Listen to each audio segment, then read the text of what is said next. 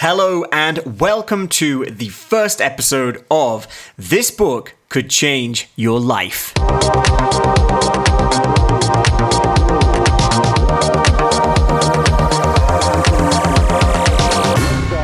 We have a liftoff.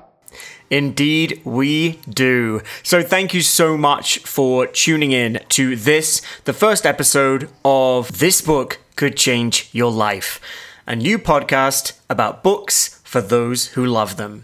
I'll be your host, James Clark, and this week, boy, do we have a first show for you. I am thrilled to be joined today by John Fram, the author of The Brightlands, published by Hanover Square Press on July 7. I was lucky enough to get my hands on a copy of The Brightlands a few months ago now, and let me tell you this if you are not aware of this book, you need to be. Pre order it now. Get it from your local independent bookstore. Buy from a black owned bookstore if you can. But please do add this one to your list. You will not regret it. So, without further ado, let's just dive straight in. John Fram, welcome to This Book Could Change Your Life. Thank you so much. Yeah. It is an honor to have you here. I want to dive straight into the good stuff. So, talk to us about The Brightlands. Tell people who don't know why they should be reading this novel that I loved so much, I have to say. We- we've really been thinking about it as Friday Night Lights meets Twin Peaks, which it's really true. It's a small town in Texas with a sort of it's a dying town, but they have one very successful football team, and that's their only thing going. And the star quarterback on that team is a young man named Dylan Whitley who seems to have everything. But when the story begins, we meet Dylan's brother Joel, who is uh, 10 years older. They're very distant siblings. And Joel is living in uh, Manhattan. He's a very successful financial analyst, and he's he's a gay man, and he's out and just trying to live his best life, and sort of dealing with the the creeping loneliness of being like a gay man in your your late twenties who maybe has some stuff he hasn't quite dealt with yet, and he gets a text message from his brother one night. Uh, and it's clear that something's wrong with Dylan, uh, this quarterback. But Dylan's not telling him what it is. But he he mentions that he he hates football, and this is very much news to Joel. But Joel can't get any more out of him, and so Joel decides he will go back to Texas and see. It's his first time back in ten years, and he's going to see if he can figure out what's ailing his brother. But pretty soon after he gets there, his brother goes missing, and Joel reunites with his first girlfriend, his only girlfriend ever, this uh, girl he dated in high school named Stacia, who's now a sheriff's deputy, but is having her own suspicions that something odd is going on in this town. And pretty soon they start investigating, some kids from the high school start investigating. They start to realize that this is much, much bigger than just one football player's disappearance. And it just gets there's an element of the supernatural and there's an element of a whodunit and it's got like some coming of age sort of shot through it and it's very much about shame and regret and the past and how you eventually just have to confront it otherwise it's gonna it's gonna catch up to you. I mean, I've told you multiple times how much I loved the novel. I was mm-hmm. just, you know, I, as I just said, I read quite a lot, but then sometimes mm. you find yourself really having to work to get through something mm, and mm, find something to mm. enjoy about it. Whereas the Brightlands was just, I, I was just blown away by how gripped I was, which was just Thank you. you know, amazing. you. And you know, it it touches on a lot of themes that are interesting to me as well. You know, I came from a small town. I was probably, you know, not the only gay person there, I'm sure, but at mm. that time, the only person who was out and you know, at a young mm. age and mm-hmm. you know, high school and all of that bullshit. And then you escape and. Mm. You know, I found my way to London, and then you kind of have that whole other element, which is you know how you've just described of you escape one place that you think is the worst place you can possibly be, but then also you find yourself in an entirely different situation, which is challenging in its Yes. own ways. Absolutely. Well, I was really interested in writing about that experience because I feel like it's something that gay culture is really only now becoming a bit more honest about. It's mm-hmm. like we worked so hard to just stop getting like beaten up and murdered and to be able to like, you know, get married, which is all huge accomplishments. I'm not denigrating that at all. And we have HIV not I don't want to say under control, but like we can treat it now. Like it's not a death sentence. That we've made so much progress, but we're now dealing with the fact that at least for you know our generation, we grew up really damaged. Like even in a supportive family, even in you know, I've met I think two gay men who aren't completely bonkers for being gay, and they were. Mm-hmm. They're both super wealthy dudes who grew up in Manhattan, and they're crazy because they're super wealthy. Because Right. it's just like, but it, there's not many people who are insulated from that damage. So I think that at the next step of like queer liberation, Mm-hmm. in addition to supporting trans people and getting all this bullshit stops and just getting trans people in the family and living Yeah. there, the other the other strand of that is going to be making peace with the fact that um, you know we're we're weird, we're, we're different, and we we absorbed a lot of trauma, and that's something that I think Joel, the protagonist of the Brightlands, is very much dealing with. Is that you, especially for him, like he's got everything that he, he thought he wanted. He's he's i- in the book it's clear that he's pretty handsome and he's got an equinox membership and he's got a you know lovely apartment and like nice furniture and he's a very successful business person and you know you wherever you go there you are you know mm-hmm. I mean, it's one thing that I actually noticed because I did a quick reread before um, we, I knew we were going to have. Well, when I knew we were going to have this conversation, Hmm. and um, it's really interesting to note how many attractive um, football players or attractive like gay, gay men there are returning returning to Bentley. Um, you know, I think you described. Um, what did I? I made a note of um, one of the football players um, that you described as. Um, oh, Luke! It was Luke, uh, one of the, Mm. the strapping sort of boy that Texas athletics bred on a yearly basis. He only seemed to be getting bigger. And I was like, yes yeah no it's bizarre i go back to texas man and like the minute you step out of an airplane in like dfw or something Mm-hmm. you're you're not to be creepy but your jaw just hits the floor it's a really Yeah. beautiful state the men are just gorgeous and it always shocks me to go back because it's a very different kind of beauty than what you see in, in new york city and like on Yeah. the coast so It's it is very it's a- different actually. Yeah. When I um whenever I land in DFW, I'm always I always laugh because there are actually people there in cowboy boots and Stetsons. Yes. It's like Yeah, I always, I always just thought it was a cliche from the television, but it's true.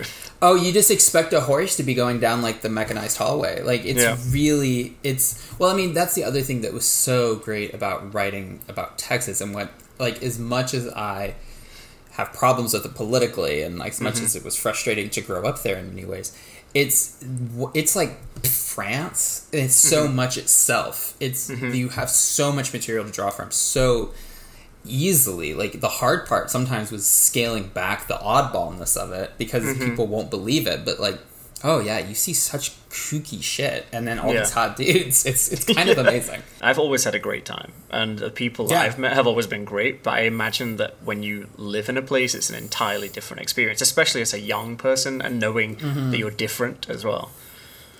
Well, one thing that was interesting to me with this book was I wanted to try. I never really found the way to do it, and I think if I ever go back to this universe, I'm really interested in the way that Texas, the country, and Texas, the city, are two completely different places. Like I've heard the same thing about. Um, you can say the same thing about a lot of states and like a lot of countries, but Texas is very pronounced. Where New York is interesting because you've got New York City and everywhere else. And mm-hmm. Texas, it's you've got these like little pockets of metropolitan life that mm-hmm. feel current, that feel like you're in the year 2020 mm-hmm. for all of its horrors. But like, you, where, Just say where I 2019.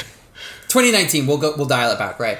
But where i grew up in, in waco even though it had a population of like 100 something thousand it was still intensely segregated. It was very small minded like it it felt like the 1950s so it's interesting how you know you can i again i go back to texas i love you know hanging out with my friends in austin but yeah you you're in a totally different you basically drive for 15 minutes and you're probably in like an alien landscape Yeah. it's wild Yeah, I've only been to Dallas, so I can't, like I said, Mm. I can't comment on the uh, the suburbs or the you know, the country. But I, yeah, it's a, I I love it. Dallas actually. is I've- great. Dallas yeah. is bonkers. So much fun, really good. So fun. much fun. And Yeah. like the the people are super interesting. There's some huge businesses there. Oh my god, one time I was there, a friend of mine had come to town for a circuit party and I didn't go to the party. I was like young and poor, but I drove up to see him. we are having breakfast at this little cafe. Uh, and it was so chic, and I always forget the neighborhood it was in, but it was one of the really cute, like, just petite bistro, adorable, love it.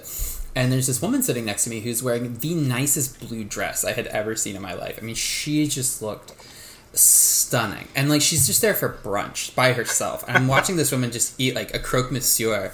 And I, I finally asked her, I was like, Oh my god, I love your dress and she was very gracious and very kind and I was like, you know, we're talking, I was like, So what do you do? And she goes, Oh, I work for um, a, an airline. And I said, being a kid from nowhere, I was like, "Oh, are you a flight attendant?" And she says, "She says, oh no, I'm I'm the vice president of computer technology." and she was so gracious about it. I mean, that's Texas. If you had done that in Yeah. New York, that you would have just had. They would have ripped you a new one. But she was so gracious. She was so kind. She told me all this crazy stuff about when they converted to, you know, computer reservation, all this crazy shit. And I was like, that is what I love about Texas. But you, Mm-hmm. at the same time, like, it's got this dark edge, which is something I tried really hard to capture in the Brightlands of just this sense of like, even if the people aren't hostile, you're in this landscape that's big and desolate, and it's so huge. Mm-hmm. Yeah. You know, that's the other thing about like Dallas is so weird to drive to Dallas because you can see it coming for ages. Yes, and it's because just it's the flat. only thing there. Yes, Yeah. it's the only thing there, and then this like just. It's like a mountain. Like they just these Yeah. skyscrapers just jut up out of nowhere. Like it's just drawn on a sheet and someone is hanging it there. Yes. Yeah, Yeah. exactly. That's the perfect way to think about it. So that was something that I tried really hard to capture with the book is how Mm-hmm. strange it can be to go to Texas and just yeah, if you get turned around or you wind up outside the city, it's it's it's bonkers. It's incredible. Mm-hmm.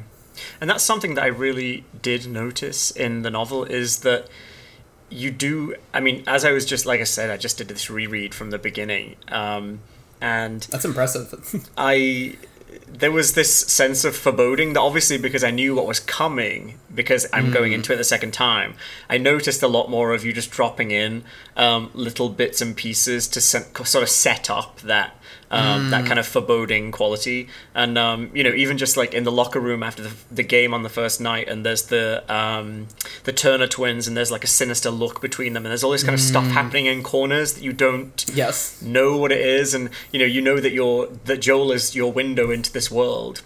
And that obviously he's an outsider and he's coming into it. Yes. so there's going to be this resistance and but but Dylan seems like a very sweet kid and Yeah, and yeah.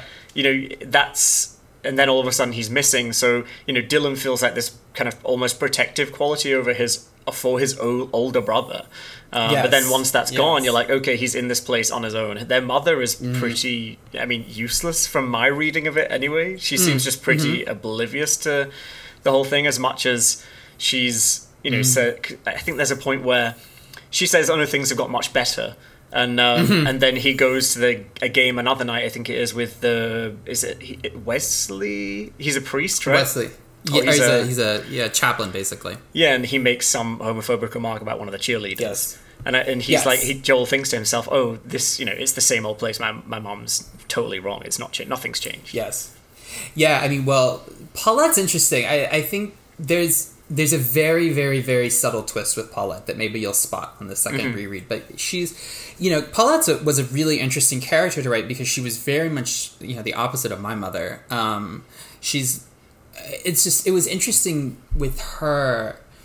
She very much is embodying the way that you can go to one of these towns and they think it's changing because they're there all the time and they're like, oh, this church burned down and so and so broke up with his wife and all this stuff. But yeah, you you actually return to it after living in you know, somewhere like New York, where it's like you know there's a new block every other day, mm-hmm. and you come back and you're like, what is going? Like it, it really does feel like everything is just sort of preserved in amber.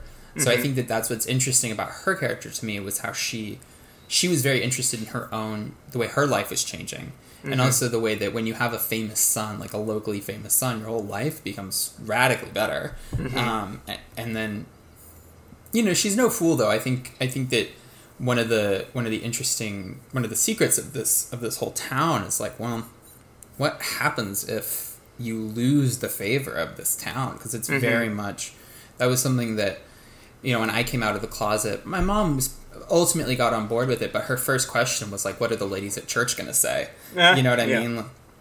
You know what i mean? So it's like there's just this always it's the dark side of that of that courtesy and that sort of openness is that then there's this expectation that you're going to be but not just transparent with your cohort but that they are going to know that you better live up to their standards And I think that's really interesting as well because I mean it's it's quite a common trope as someone who's an outsider in this country, and I'm not from here, so I don't. I think the American high school experience, whether I've been brainwashed by too many uh, series of Dawson's Creek or Right, my so-called right. life, like it seems like a very, very intense. Strange situation that English high school is just not like in any way, shape, or form. Like, there's no jocks, there's no like cheerleaders, hmm. there's no nerds. That you know, there's no.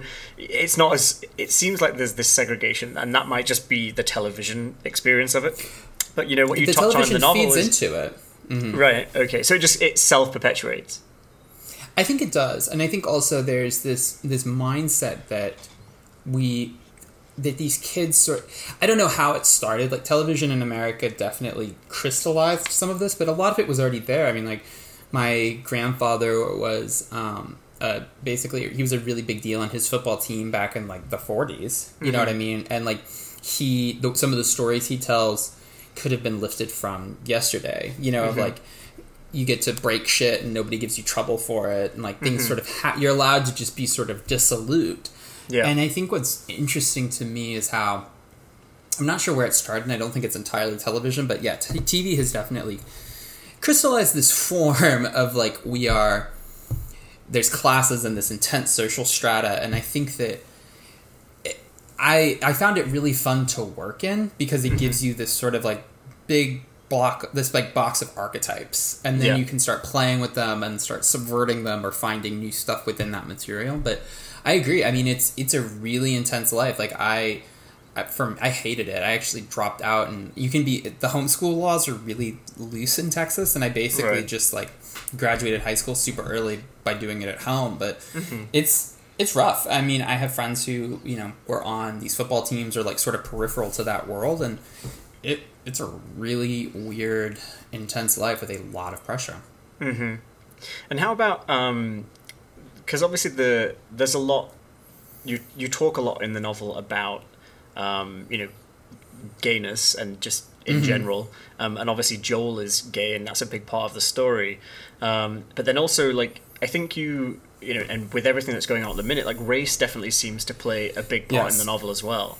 Can you talk to that and how that came to be and why that's important to you Mm. Well, oh god, this actually is a really deep conversation. What I found was interesting as I had when I started writing the book, pretty quickly I knew I wanted to give it a queer hero mm-hmm. because there was no I, I really you look at queer literature, especially recent queer literature, there was there was some interesting stuff that happened in the eighties, but it's all sort of filtered out. And I was like, mm-hmm. well, the defining queer books are so much about passivity or being subjected to violence or being and, and, and it's difficult to say because like I know that some people really connect to uh, like a little life or, or call me by your name or these sort of tragic I don't want to be. They're tragic and they're very bourgeois and they're just very passive novels. And I was like, there has to be something. I was like, where are like, you know, the power bottoms for Jesus? Like, where are these kids who are going to come out and just like really cause some trouble? And I was, and I, so I wanted to center that on a, a narrative where. I think at the beginning, people might think they're in for some of that sort of abuse porn of, mm-hmm. of a queer novel with, with a lot of shame and, and loathing, but pretty quickly, you know, by page like 60, Joel is kind of taking initiative and really trying to push this investigation forward. Mm-hmm. And what I found was really fun about that is then by centering the novel on a character who's like a capital O other, like someone who's mm-hmm. different, I could then bring in all of these other people into this investigation who are also othered. So you have women, and then, yes, specifically, um, there's a character named Jamal who's the backup quarterback on the team and he's he's black and you know it's it's not really stated but it's assumed he must be pretty good at football because this town Yeah. is really racist like most texas towns unfortunately. And I noticed that as well, and that's something I was going to ask you about because I understood that Jamal was black, but I didn't remember seeing it stated. But there's a couple of very subtle lines. For example, 46 minutes after almost four years on the team. Mm. Yes. So he's been on on the team for four years. They've only put him on the um, pitch or whatever you call it the in this country. yes yeah, yeah. Um, the field um, for 46 minutes Yes. and that number doesn't look like it's going to go up talented as he knew he was jamal never complained he'd learned long ago that in texas there were some things you just had to accept Mm-hmm. which I, that to me was like okay he is other in some form and obviously Right. i took from that that he was black but you also um, like the, you talk about some distant sense of self-preservation Mm-hmm. um, made Jamal replace the phone in his pocket so no one could imagine it was a gun. Yes. and I was like that kind of further cemented Mm-hmm. um, his position and for me in my mind, and I was wondering about that. Yeah, well, I think that there's such a a weird thing that like my parents' generation did, where they had to like identify everyone, even if it was well intentioned. And I was like, well, what can we do? I, I mean, I've seen it done actually really intelligently in certain books, where it serves almost as a plot twist to realize a person's mm-hmm. race, and you realize that it's subverted or confirms suspicions you already had. And so that was something I tried really mm-hmm. hard to do with Jamal, and then. Actually, once the book sold, my editor really encouraged me to, to lean in on this, and I'm grateful that he did mm-hmm. because in one of my last rewrites, I went through and I was like, let's really amplify what's already very subsumed. And then it starts to. I Because I, think that what's interesting about this book to me was like, well, queerness is inherently terrifying because it sort of shakes up, like, we could call it patriarchy, we could call it the old style of American life. Like, it shakes up this idea of society because it means that oh like a man and a woman don't have to be together like a man can mm-hmm. find his fulfillment outside of, of a nuclear family. A woman can find satisfaction outside of a man. And then once you mm-hmm. start breaking down like what we would consider i think the like the nuclear family this republican talking point there is a value to it just in the sense that well we take that out and now we have to start rebuilding everything. And one of those mm-hmm. things that very quickly comes up is this idea that oh well maybe black people don't have to catch the short end of the stick every time. And like I, I laugh about it just because it's so bleak but it's something that i have seen over and over in texas is i think the reason people are so ruthless to gays in segregated and conservative places is because they embody this element of um, genuinely of subversion. Like you are actively eroding the power structures that be. Which ultimately reflects or holds a mirror up to them and says Yes. to them, "You will no longer exist." It's like Not in the form mortality that is you looking have. at them in the face. yeah. it's very scary i think it, it also you know it's tricky i think that something that's very strange about this country is the way that we have there's this really unfortunate liberal notion that that capitalism and success we, we try to pretend it's not a zero sum game and we try to imagine that everyone mm-hmm. can just progress up and it's like well no actually like the only way that black and people of color especially black people in america who have been really just never they've never been uh, they've never received reparations. They've never given they've been fighting at a handicap this entire time since slavery. Some but the only way you are going to see justice and equality is if someone else loses something. And I, I get very annoyed at this very weak strand of american democratic politics that assumes like oh we can just benefit everyone. I'm like well no. The problem is is that so much of the power structure has been so baked in where we're just not allowed to go after the wealthy. and I think that really, Yeah. when you come down to it, that's another thing that the book touches on is class in a big way. Is like this town Yes. has failed, and it's basically in the palm of about four wealthy dudes, and that's mm-hmm. something that like the town of Bentley, and that was something where it was very consciously put in there because the only way anyone is going to get better is if those guys lose something, and it's mm-hmm. it's really savage and it's really scary, and I think it's something that nobody has quite been willing to admit yet. But I'm noticing more and more as the the BLM, the Black Lives Matter movement, is taking root and is just becoming a mm-hmm. thing we engage with, which is great. We're now mm-hmm. finally starting to see conversations about money into the picture, and I think that that's where the justice is going to come in. But it's it's very scary when you are a poor white person who has been fucked not as hard by the wealthy, but you've been like I know so many people in Texas who their family's been sharecroppers for hundreds of years, Yeah. and then they barely like they scraped together the money for a house, and then 2008 hit or whatever and wiped out their savings. Like there's a mm-hmm. lot of people who live very tenuously, and I I'm fascinated in the way that queer people can be part of this wave of change to start asking people to really examine what they've taken for granted. Um, mm-hmm. One of which just being their place in life. And I, I think that there's a joy in that, but I also realize how there's a real terror. Like, if you are barely holding on, having mm-hmm. some guy show up who's like Joel in this book, who's wealthy and doesn't need anything you're offering, it's very scary. Mm-hmm. Yeah, there is something innately scary about that situation, which is, I mean, it, it's so hard to speak to because you know you mentioned the um, nuclear family, which is such a recent invention Yes. in the space and time of history of Right. the human race.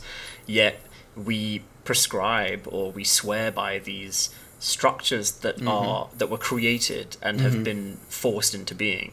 Um, you know, if we could all just go back to the ancient Greek time, we'd all be like having a great time in a bath with whoever we wanted. You know, Sure. I mean, we, we'd also have you know slaves though. I mean, like it's tricky. I Yeah. I think that was interesting. I try not to get too depressed about really anything, and this sounds really cynical, and I don't mean it that way. But it's like historically speaking, we're always sort of on these patterns of like up and down, and it's something where I Mm-hmm. feel like all of human history is just a power. It's just a matter of power. It's a matter of Yeah. always trying to figure out who's getting the power and how do we share it. Um, equitably and so far we've seen very few examples of that lasting um, but yeah, I mean, the idea of the nuclear family is so interesting, especially because I have seen, and I'm going to sound so ignorant, and you may edit this out, but it's like I have seen people discuss the way that in a lot of what we consider traditional morality, which was very much something adopted from, it kind of got, it was partially from the Puritans in America and also partially from the bourgeois class of Victorian England, who were trying mm-hmm. to, they were aspiring to be nobility. And the irony was that nobility was failing. But what's interesting is you mm-hmm. go back and you look, like, I'm not an expert in English history at all, but I do know there's a lot of examples through history of very queer shit going down in the English nobility that's sort of tolerated in the same way that there's just this sort of like bland acceptance of like boys fucking at you know public school like our we would call it private school like a boarding school like Yeah. this sort of just like low key queerness and um, sort of just sexual oddness that the I've seen people argue much more intelligently than me that this was actually something that was adopted by the bourgeoisie who were aspiring mm-hmm. to become as respectable as these people they were Yeah. desperately imitating and wanted to be accepted by and so they actually codified this structure Yeah. that they imagined when historically speaking the rich just do whatever they want. You know what i mean? Mm-hmm. So you're, you're right. Like it's very odd when you look down at it and you're like honestly we haven't the nuclear family is a very new idea and we may as well get rid of it now. You are listening to This Book Could Change Your Life.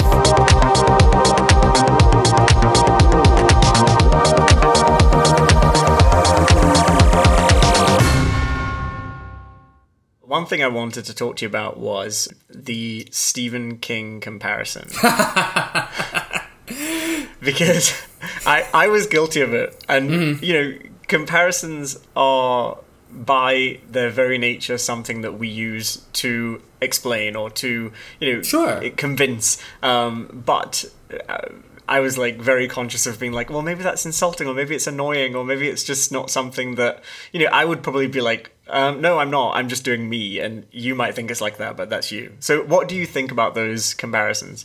I mean, it's something where, again, if you're going to be a commercial writer, you may as well resign yourself to it because you're going to get it all for your whole career. Um, because, you know, when we sent this book out to editors, right at the top, it was for fans of Stephen King, um, Kate Atkinson, I think, who's my, my other pole star. Like, I'm obsessed with her. And, um, I think Meg Abbott, Megan Abbott, she did Dare Me. And so it's like you get compared to these people right off the top, and it's very useful for editors because they can say, okay, uh, I've always wanted to acquire one of her books, so maybe this is my chance. So it's, and it, it just carries with you. I mean, the way you sell your book on submission is typically the way your publishing house is going to carry it all the way through. So I have been living with that forever. Um, the the idea of being compared to like Stephen King and all these people, but it it's never not flattering. You know what I mean? Mm-hmm. Like I'm not going to pretend it's not really pleasant sometimes. And the other thing about it too is it's just it's I, I think that you are kidding yourself if you think that you're going to be a brand name right out the gate. So you may as mm-hmm. well enjoy if someone is going to call you Stephen King or like well what happened then what was so bizarre is so the source of all this there's this running joke now on Instagram um, that I call myself Stephen Queen. And like that really started like I was in um, a marketing meeting for this book with my agent um, and a bunch of people at my publisher. And somebody there was like, "Oh my god, I read Stephen King all the time as a teenager, and this book really brought back all those feels." And I was like, "Oh, that's so nice." And my agent was like, and they were like, "Oh, do we want to position you as like the gay Stephen King?" And my my agent was like, "Oh my god, Stephen Queen." and so I like that stuck in my head, and I was like, "That's cute." And then I was on a live with um, Scared Straight Reads, Dennis, who I love and adore. and I was, you know, we got kind of blitzed that night, and it was great. Um, it, it was a fun night, and he was just like, "So, are you going to be this gay Stephen King?" And I just said, "Stephen Queen," and then three months later or something, like a long time later, Library Journal came out with their review of it. Library Journal is one of the big trade magazines. And they had a really positive review of the Brightlands. And they said, while John Fram calls himself Stephen Queen, like dot dot, and like, they're like he deserves to be read on his own merits, and I was just like, wow, it's in print now. There's no going back. Yeah, no, that's amazing. And they're absolutely right because that was the reason I asked the question. Is because you know he's a prolific writer. He's an incredibly mm. successful and wealthy writer. Mm. Is he regarded in literary circles as being a particularly good writer? I don't think so. Depends. Publishers love him. I mean, publishing, and not just because he makes money. What they admire about King, what I admire about King, if we're going to really fangirl, is that he does not waste no. your time his books they can wobble a little in the middle just because he does get really obsessed with his characters which yeah. as a writer i like mea culpa like it's it's mm-hmm. very tempting to just have lunch with your protagonist because you love them so much so I, I won't really give him too much shit for that and i think that he did not get enough credit for the sure-handedness and the the um the capaciousness of his voice by which i mean you sit down and you're immediately swallowed by a Stephen mm-hmm. King voice. Yeah. And there are very few writers who do that. And there are very few writers who do it well. I mean, like Philip Roth would be like the literary equivalent of this, where it's, yeah. you know, you're in Philip Roth's head. And mm-hmm. that's a kind of awful place to be. I kind of like being in Stephen King's head. And you mm-hmm. know, you know, he said in his Paris Review interview that he, he sits down every day to get the plot, to keep the plot moving. And mm-hmm. like, that's just something that, you know, he, he his they're uneven. There are books that, in the end of the day, and he's very open about the fact that quite a few of his books, the execution kind of does stumbles. But I think that at the end of the day, he does not get enough credit for this incredible pleasure, page to page, of reading a Stephen mm-hmm. King book is something that's really remarkable.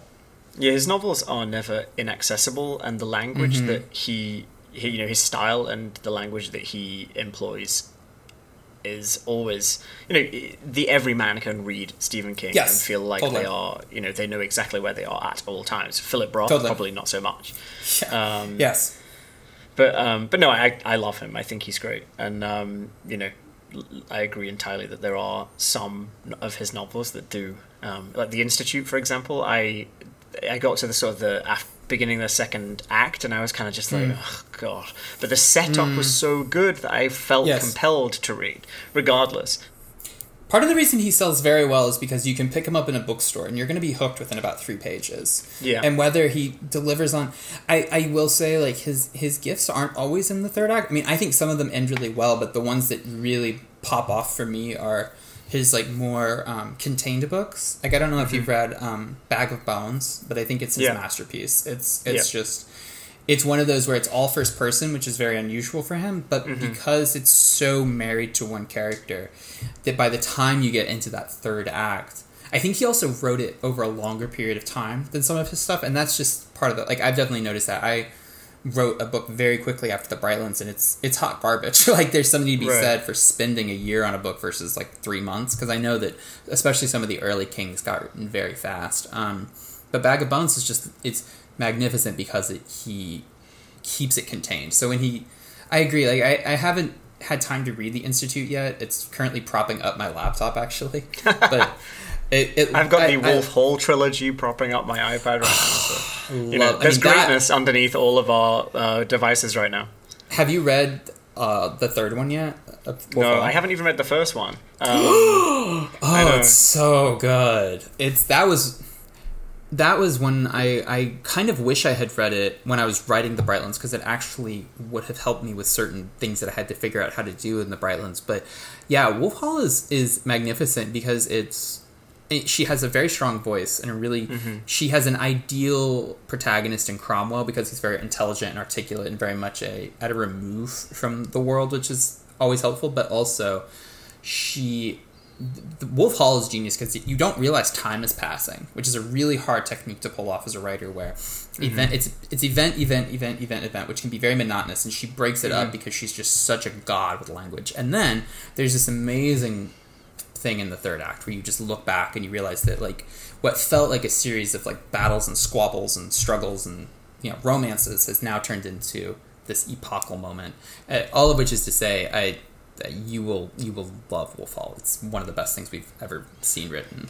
No, I can't wait to read it. And I bought the um, these the trilogy um, from back in the UK and had it shipped over because the, So just- much the prettier. covers were so beautiful.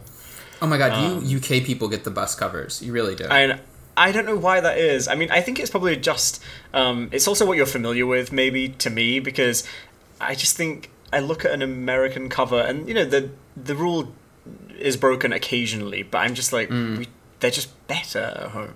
Um, so that's Yeah. one thing I wanted to talk to you about uh, really quickly because I know I'm taking up like loads of your time.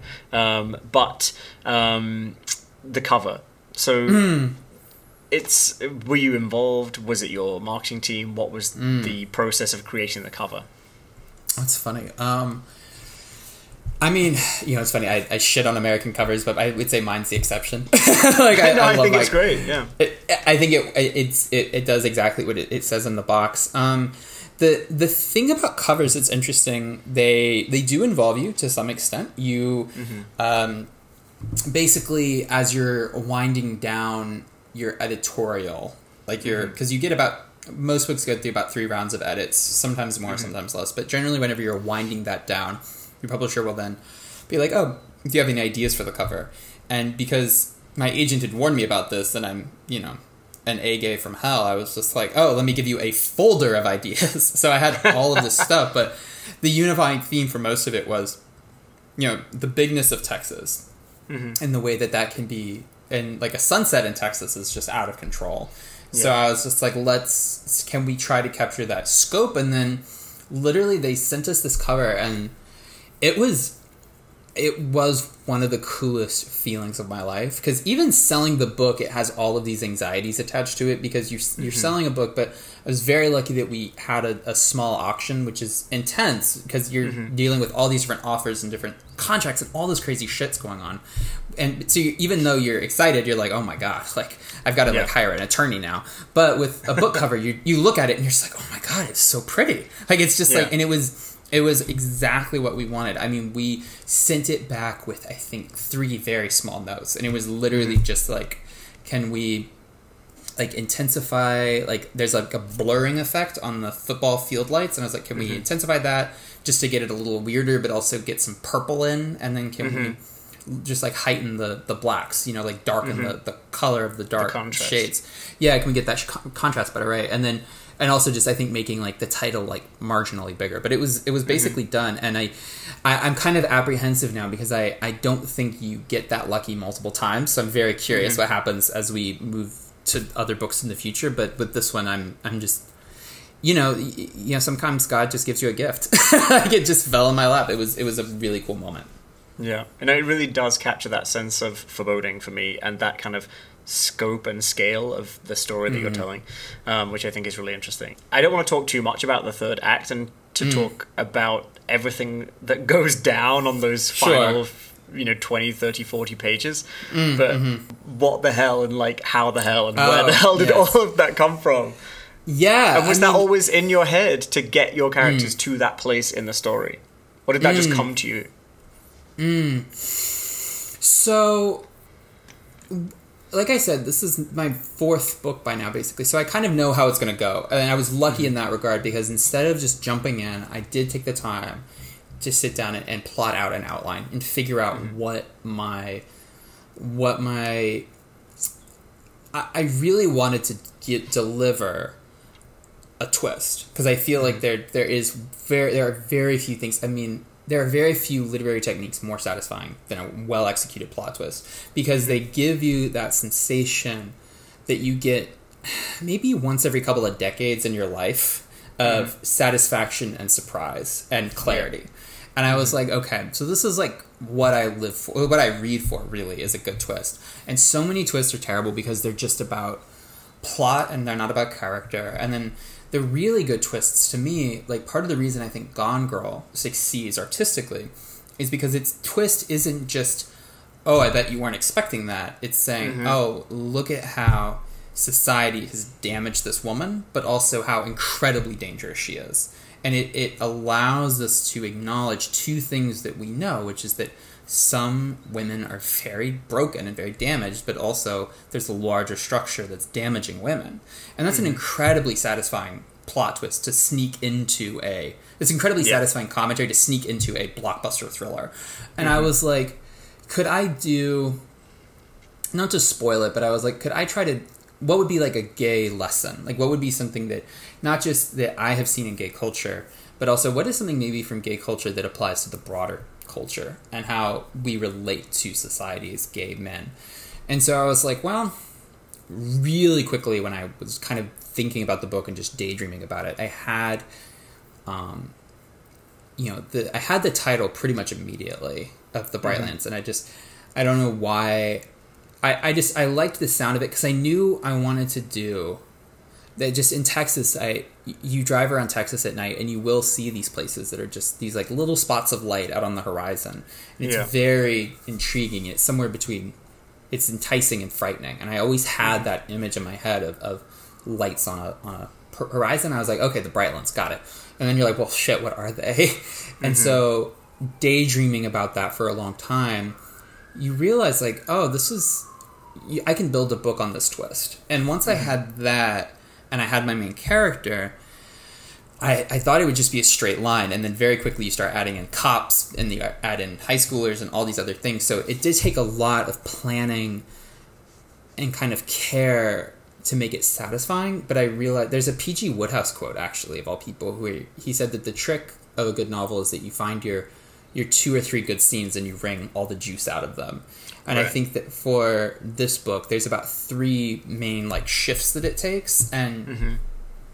that was like really what I, I I just spent a lot of time plotting that out and being like, okay, how can I get you just you always are asking yourself how can I do one better? And mm-hmm. with this it's like, okay, how do I get all these plot lines to converge in one place? Because if it's done satisfying if it's done well, it's incredibly satisfying. So I was like, let me let me mm-hmm. give it my best shot. Well, in my opinion, you definitely did, and um, I've been singing this book's praises for the months since I read it. So Yes. when I'm really excited for people to read it and to hear what the wider world thinks about it.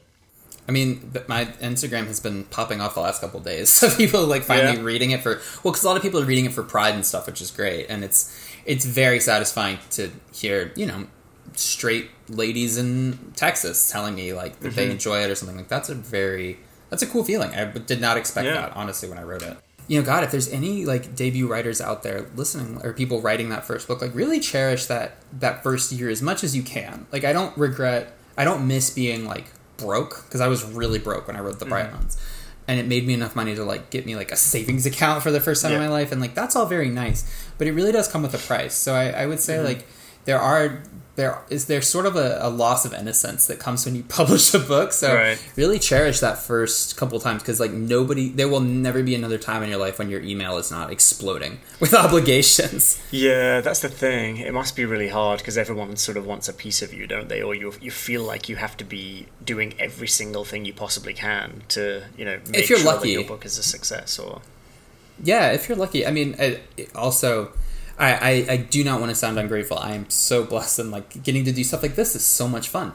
Um, but yeah no i mean i think they look forward to selling a book if you're you know out there writing a new one but you know do try to appreciate as much as you can this process of writing your first one because it really can be like your baby and there's never going to be another one like it. So even if you're writing during covid or have a book coming out soon just it's it's it's all going to be okay. Like i'm finally making peace with that because it was a really hard process to go from being this like nobody that nobody's ever heard of. And i'm by no means famous but having any kind of attention put to you after that process is it takes a long time to acclimate but it's it's all going to be okay.